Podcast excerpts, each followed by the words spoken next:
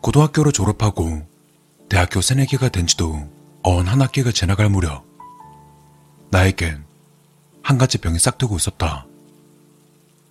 학창 시절 겉모습을 꾸미기보다는 책이나 신문을 읽으며 지식을 쌓았고 친구들과 어울려 놀기보다는 공부에 매달리는 범생 스타일이었던 나는 대학에 들어오면서 좋아하는 사람이 생기게 되었고 남들은 다 겪었던 뒤늦은 사춘기를 보내고 있었다. 옷에 신경 쓰느라 계절 학기까지 신청해야 할 위기였지만 지금의 내게 그런 건 중요하지 않았고 어떻게 하면 그 사람에게 잘 보일까 하는 생각으로 머리 스타일부터 옷 입는 법 등 패션 잡지 등을 정복하며 나름대로 변화를 주고 있었다. 그러던 내게 한 가지 해결되지 않는 고민이 있었는데 그건 바로 머리칼이었다. 생머리라고 하기엔 웨이브가 심했고 곱슬이라고 하기엔 부드러웠던 내 머릿결. 뭣도 모르는 남들이 지껄이는 말로는 왁스가 잘 먹혀서 스타일하기 하기 쉽다고 부러워하기도 했던 반곱슬 머리였다.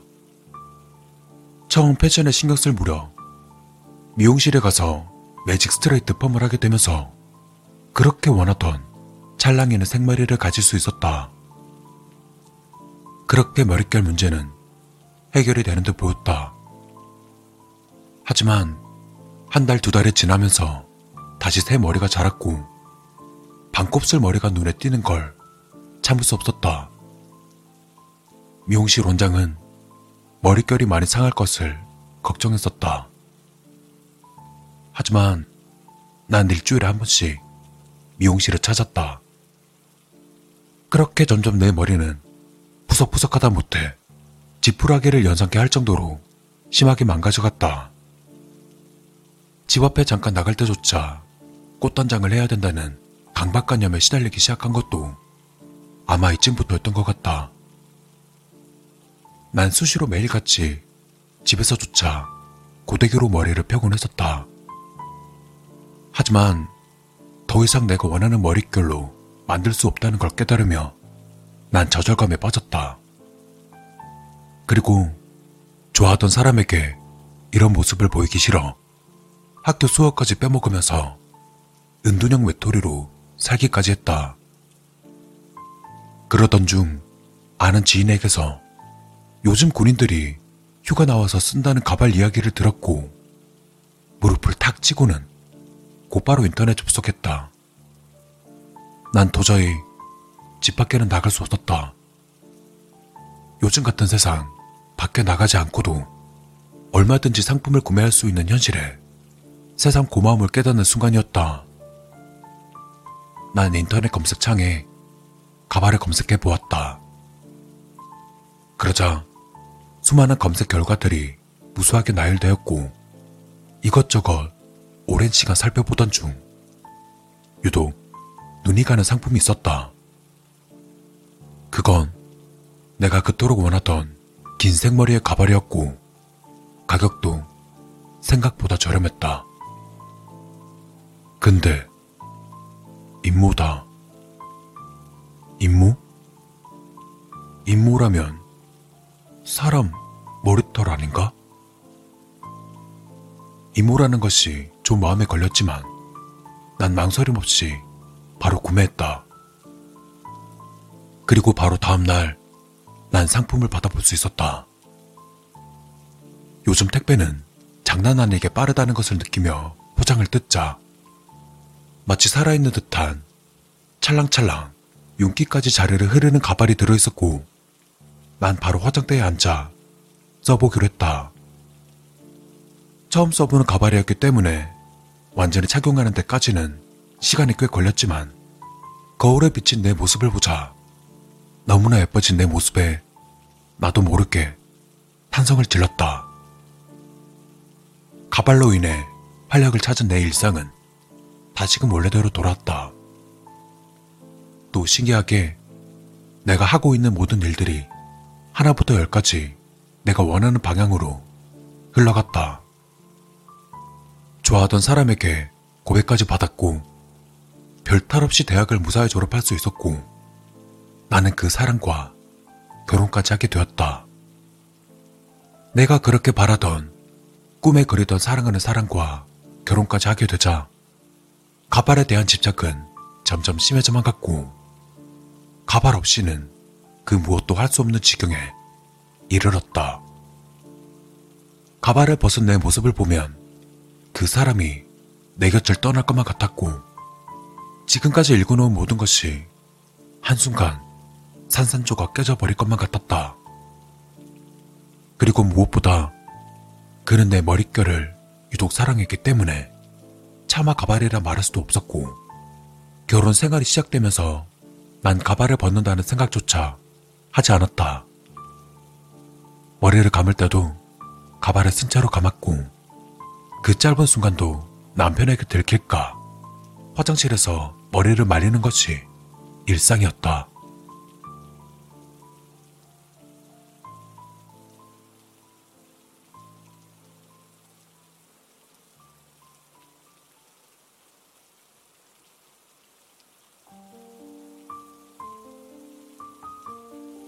그런데 이렇게 애쓰고 있는 걸 아는지 모르는지 어느 날부터 그는 점차 야근이 많아졌는지 새벽에 들어오는 날이 많아졌고 난 그가 내 비밀을 알아차려 그로 인해 사랑이 식었다고 느끼기 시작했다. 그렇게 난 모든 게 끝났다는 좌절감에 사로잡혀 있었고 가발의 목소리를 들었던 것도 아마 이쯤부터였던 것 같다. 가발은 내가 몰랐던 사실을 가르쳐 주었다. 내 비밀을 알고 있던 몇 안 되는 내 친구 수진이가 내 남편에게 입을 놀리는 바람에 남편이 알게 되었다. 그때부터 남편의 마음은 수진이에게 향했다는 것. 그에 난 자연스레 남편과 헤어지게 되었다. 그리고 얼마 지나지 않아 둘은 곧 결혼까지 약속하게 되었다. 난 그에게서 버려졌다. 하지만 나쁘진 않은 것 같다.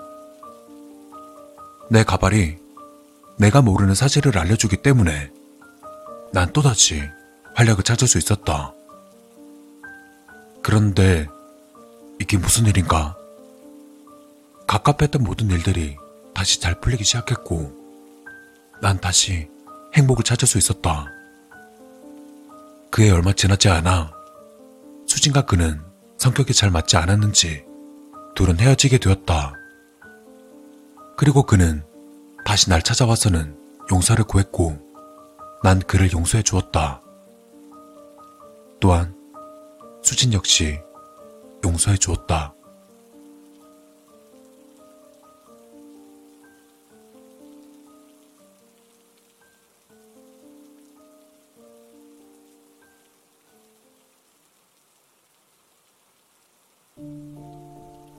오늘은 큰맘 먹고 남편과 수진이를 위해 상다리가 휘어질 듯 많은 음식을 정성 들여 준비했다. 오늘 메인 메뉴는 낙지 전골이었는데 이놈의 낙지가 얼마나 싱싱하던지 냄비 속에 낙지를 집어넣었는데 여간 애를 먹은 게 아니었다. 보기에도 먹음직스러워 보이는 요리들이 하나둘씩 제 멋을 뽐내고 있었고 난 메인 요리인 낙지 전골에 국물간을 보고 있었다. 역시 맛있었다. 약간 비릿한 감이 없지 않았지만 나름 먹을만 했고 난 그에게 칭찬 들을 생각에 입가에 미소가 번지며 한껏 들떠 있었다.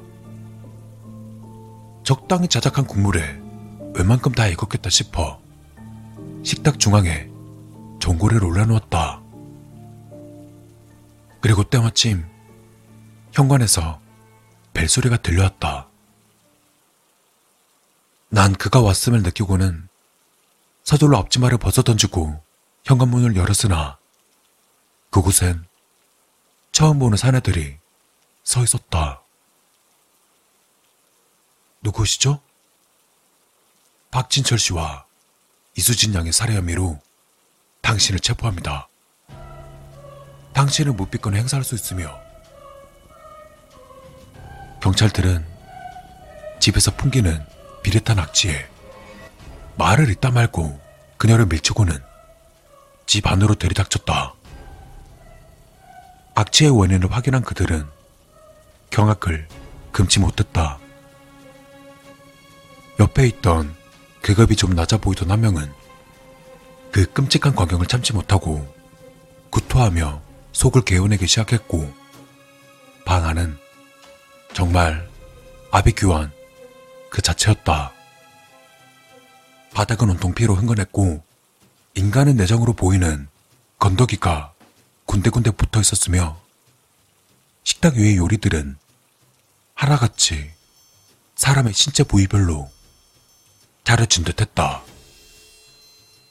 냄비 속엔 인간의 내로 보이는 물컹하면서도 주름이 자글자글한 찐득한 것이 두 덩어리가 들어있었고 국물엔 끔찍한 살덩어리들이 그렇게 집으로 들어간 경찰을 바라보며 난 별일도 아닌 듯 현관문을 잠궜고 최대한 나긋나긋하게 입을 열었다. 차린 건 별로 없지만 괜찮으시면 좀 드시고 가세요. 순간 내 머릿결은 내 얼굴을 가렸고 내 입가엔 행복한 미소가 걸렸다.